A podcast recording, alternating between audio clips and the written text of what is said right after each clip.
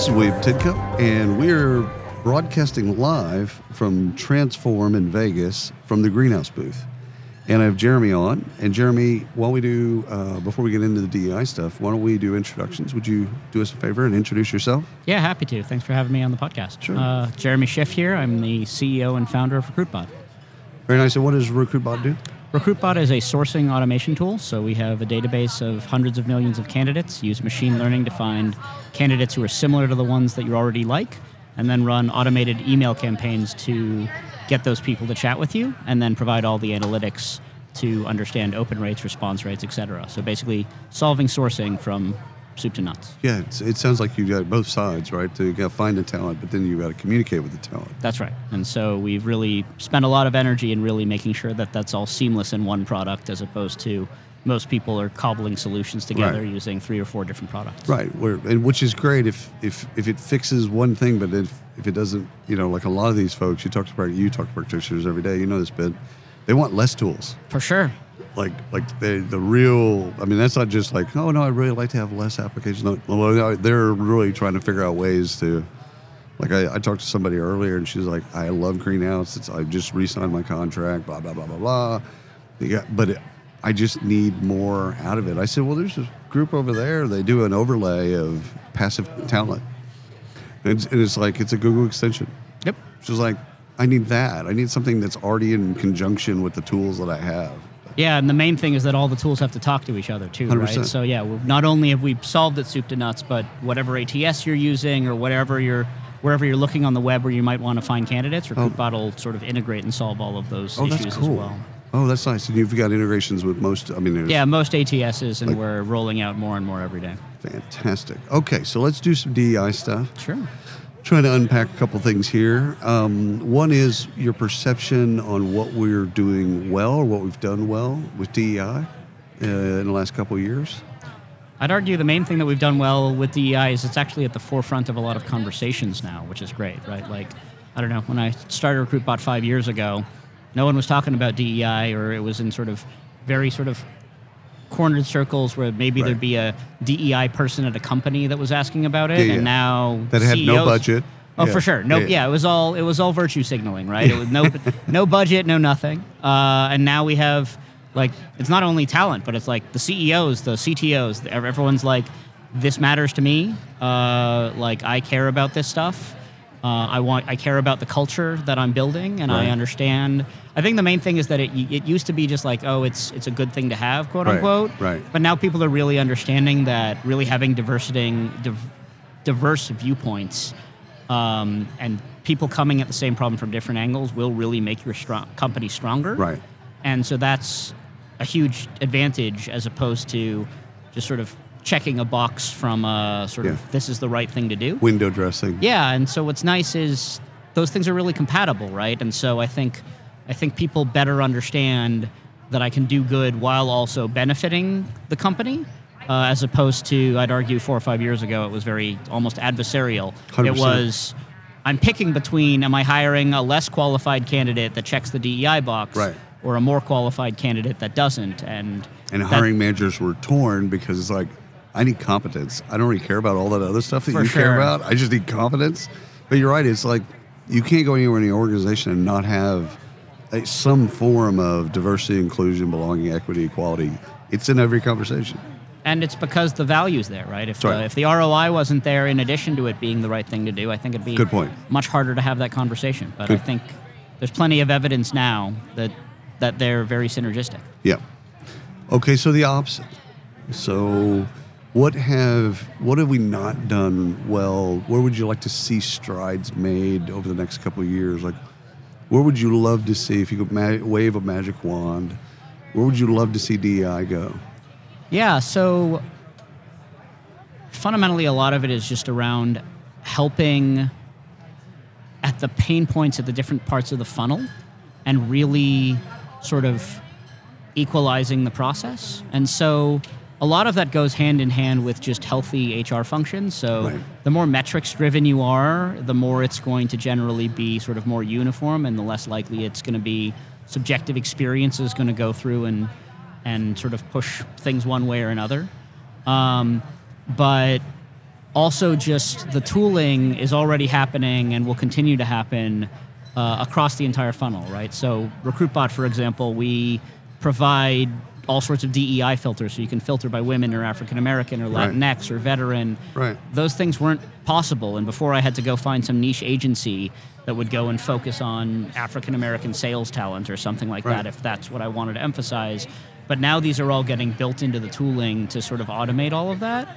And so um, I think that there's still a long way to go in terms of having the right Um, metrics in place, right. so that you can really validate where things where things can go and be be be improved. Uh, but I see that as a huge opportunity because, again, sort of similarly to the previous point we were making, having a lot of insight about where you're going, understanding, like literally understanding how's how diverse is my pipeline, and then how are things that I can shift along the way, right? So if I don't have if if the hiring man if a certain hiring manager is only hiring a very specific sub-demographic, it's important to flag that. If right. my if my funnel only has a small number of candidates, of if if I if ten percent of my funnel is women, it's pretty unlikely that I'm going to hire more than ten percent of the people being women. one hundred percent. And so I think some of the challenges are like people understand sort of the themes and people are starting to understand the pieces, but there isn't really sort of a fully-fledged tech stack right. that will solve the recruiting and the D E I together, and it needs to be sort of one thing. It, it like right. thinking of it as, I'm, I'm hoping in five years from now, it's not like the D E conver- D E I conversation is different, and you're just like, that's just recruiting. Like that's just part of right. that's just part of the process, as opposed to D E I, which in some cases right now can feel more like a bolt-on thing. Right. Like like as, right, right. oh, it's a nice add-on, but it but it shouldn't be that. It should just be like part of the process. So measurement. If we were looking at what we How do we know that we're reaching the outcomes or the goals that we want in D E I? What do you see that's effective in terms of like measurement of D E I? Yeah, so I mean, it really starts at the sort of the top of the funnel and sort of going all of the way through. So right. first and foremost, just trying to get some sort of access to benchmarking data so that people know, like, if eighty percent of the population is uh, is men in a specific field, and you and forty percent of your pipeline is women. Um, yeah, it's not perfect, but at least you know that you're sort of biasing things in a healthier direction. So the it starts with just the top of the funnel, which is how big is the ecosystem of people, right? And how do I know that I have the tooling in place that's sort of generating the right sorts of people, and so that I can go and validate all of those things. Then sort of at each stage of the process, whether it's interviewing or offer or all of those sorts of things, making sure that you're continuing to monitor those D E I signals all the way through and find the areas where um, they're bottlenecks, right? So this right. is, it's no different, luckily, this is the same as me trying to debug a standard funnel where I'm like, oh, it turns out that my drop-off rate is terrible when I'm interviewing people because I'm uh, not sourcing the right candidates in the first place. Right. Same thing would be true with D E I where, hey, it turns out that uh, I'm not being a welcoming environment on the on-site, and so people are walking away at higher rates. So like literally it's just a understanding at each stage of the process what the conversion rates are and just being, let's do a little segmentation and be like for the diverse population versus the overall population, those numbers should be pretty close. So with with what you do and talking to practitioners, you're obviously talking to a lot of recruiters and sourcers.